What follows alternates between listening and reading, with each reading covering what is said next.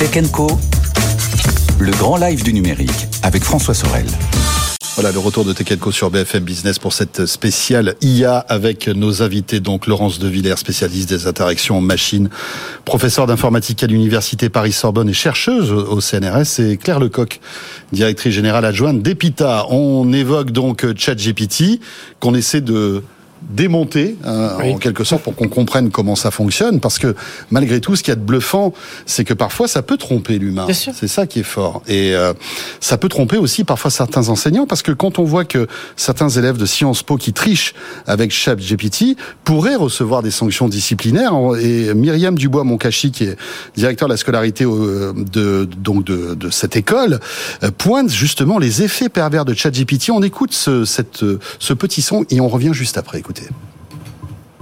ChatGPT ne doit pas être utilisé lors des évaluations par les étudiants de Sciences Po qui respectent un cadre qui s'appelle l'honnêteté intellectuelle. Euh, on considère que effectivement le recours à ChatGPT est de la triche et sera considéré comme tel. Comment est-ce que vous allez justement contrôler ça, le fait euh, de voir si un, un devoir a été fait via ChatGPT ou pas? C'est quasiment impossible aujourd'hui.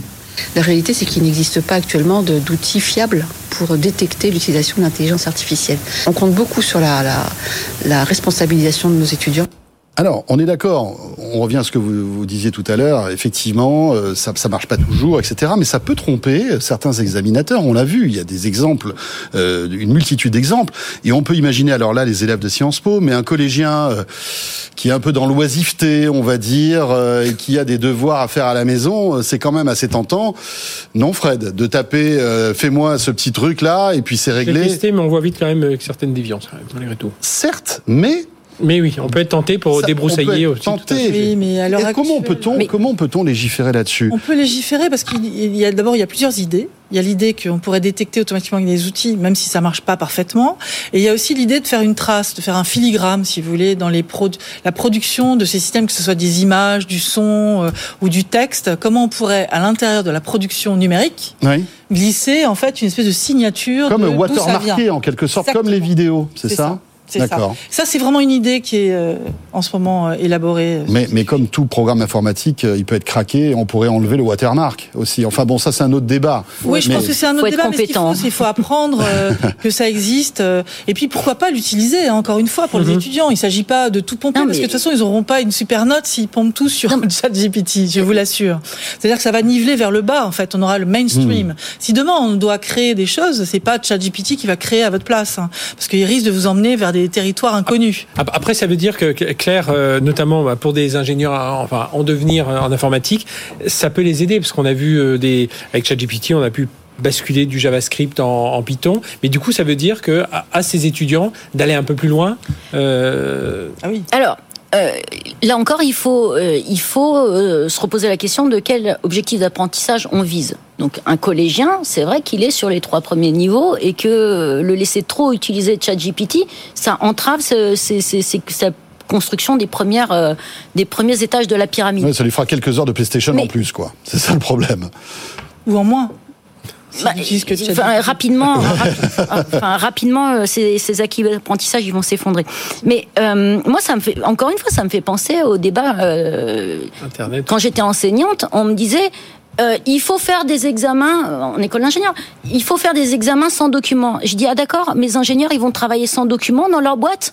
C'est de, de quoi parle-t-on? Alors on les forme à- aux compétences. euh, Oui, c'est plutôt manipuler l'information et la restituer le- comme il faut. Le, problème, encore une fois, c'est effectivement, si on fait euh, transcrire un code d'un langage à un autre, est-ce qu'on est capable de maîtriser ce code? Parce que c'est dangereux. Ça, Et encore, j'ai même pas, j'ai même pas intégré des euh, problématiques d'éco-conception ou d'éthique. Mhm. Oui. Et, et on est quand même sur ces grands challenges euh, dans l'enseignement en informatique de, de produire des codes qui sont plus respectueux de l'humanité et de la planète.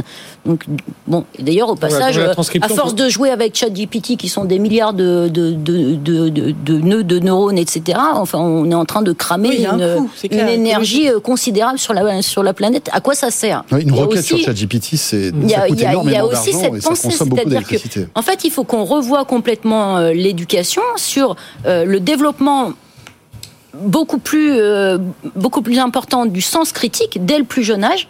On était déjà confronté à ça avec euh, avec l'apparition du web et de toutes ces données dont il fallait vérifier la qualité. Là, il faut vérifier le raisonnement qui est peut-être complètement biaisé. Et il faut surtout. Il n'y a pas de raisonnement. Il faut surtout, enfin voilà, Ouais. cet apparent raisonnement. Et il faut surtout apprendre systématiquement à le contester. Euh, ces, ces intelligences artificielles, elles reproduisent, euh, elles ont des biais qui sont dangereux. Ouais, c'est, c'est, c'est, on condamne beaucoup plus facilement euh, des Afro-Américains euh, aux US que des blancs parce que on utilise, euh, on utilise déjà des données biaisées. Et là, et là j'en viens à ce qu'on disait ça hors micro là pour euh, dire à nos auditeurs et téléspectateurs, mais on en vient à davantage de transparence, davantage de règles, et, et justement de dire bah, peut-être qu'il est temps à nous de pousser. Et, et Laurence nous disait euh, hors micro que, mais en France, on est capable de sortir un chat GPT. parce Ah, on que, est capable voilà, de faire euh, un Bloom, c'est-à-dire un Mhm. GPT-3, après l'emballer dans un système euh, reinforcement learning pour permettre au système de converser, ça pourrait être possible. On pourrait le faire ensuite avec un chat Bloom sur l'Europe.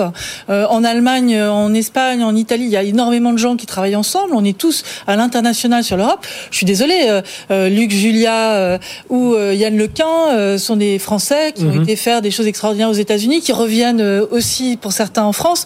On a besoin d'aller plus loin et c'est vrai qu'on peut le faire. Il faut arrêter de penser que c'est pas possible.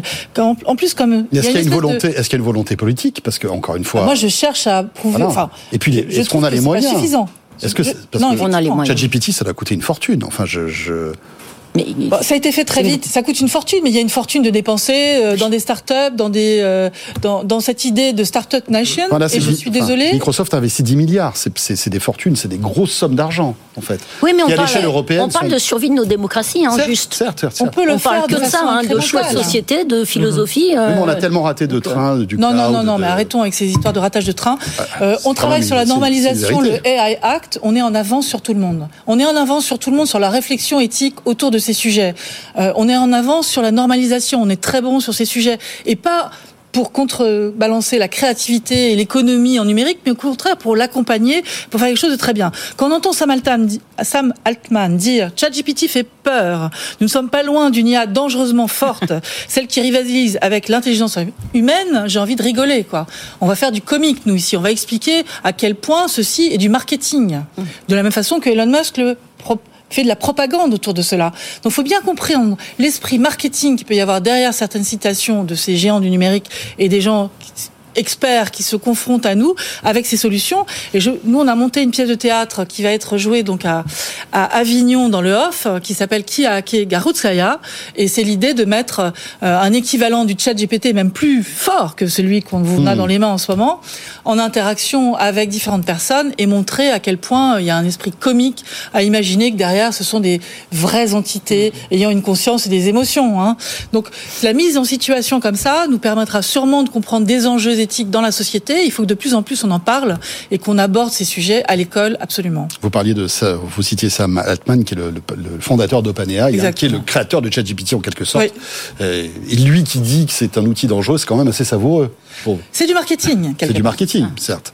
Et on attend la nouvelle version de ChatGPT, là, euh, la Oui. version 4. Oui. Qui Alors, sera sans doute euh, ça sera de encore mieux en mieux. améliorée. Hein, donc profitons de c'est celles le- qu'on a dans les mains pour voir le les même limites. principe. Oui, c'est le même principe. Fondamentalement, euh, c'est que Mais- du prédictif. Donc, Mais est-ce euh, que, est-ce ça- que c'est, en fait, cette nouvelle version améliorée euh, aura moins d'erreurs? Parce que Bien c'est sûr. ça, finalement. Il y aura plus de données, moins d'erreurs, mais on n'ira pas au-delà d'un certain cap qu'il faut étudier aussi. L'incompréhension sera toujours là. C'est-à-dire que, il- Oui, en il y fait, a cette pas- IA ne comprendra jamais Il véritablement n'y a ce pas qu'elle plus de raconte. pilotes dans l'avion. Mais par contre, euh, ce que je pense quand même, c'est qu'il faut dire qu'il y a un potentiel d'innovation extraordinaire avec ça Mm. aussi. Oui. D'économie euh, aussi à garder en tête. C'est pour ça que l'Europe doit rester forte sur ces sujets et qu'elle peut le faire. Et il me semble que là, il faut envoyer aussi du très positif. Mhm. Dès lors qu'on maîtrise mieux ces outils, on est capable de créer vraiment avec eux. Oui.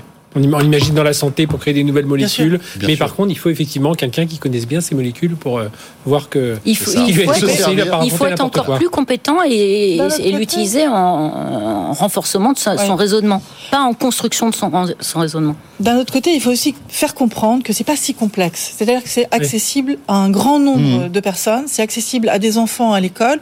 On va parler des abords, des usages de, et démystifier certains, certaines limites de ces systèmes avant d'aller coder en 5 cinquième, c'est ce qu'on nous prévoit pour l'école. Et je pense que c'est important qu'avant d'aller faire du code, on parle aux enfants des usages, de l'éthique de l'IA et des limites à pas dépasser.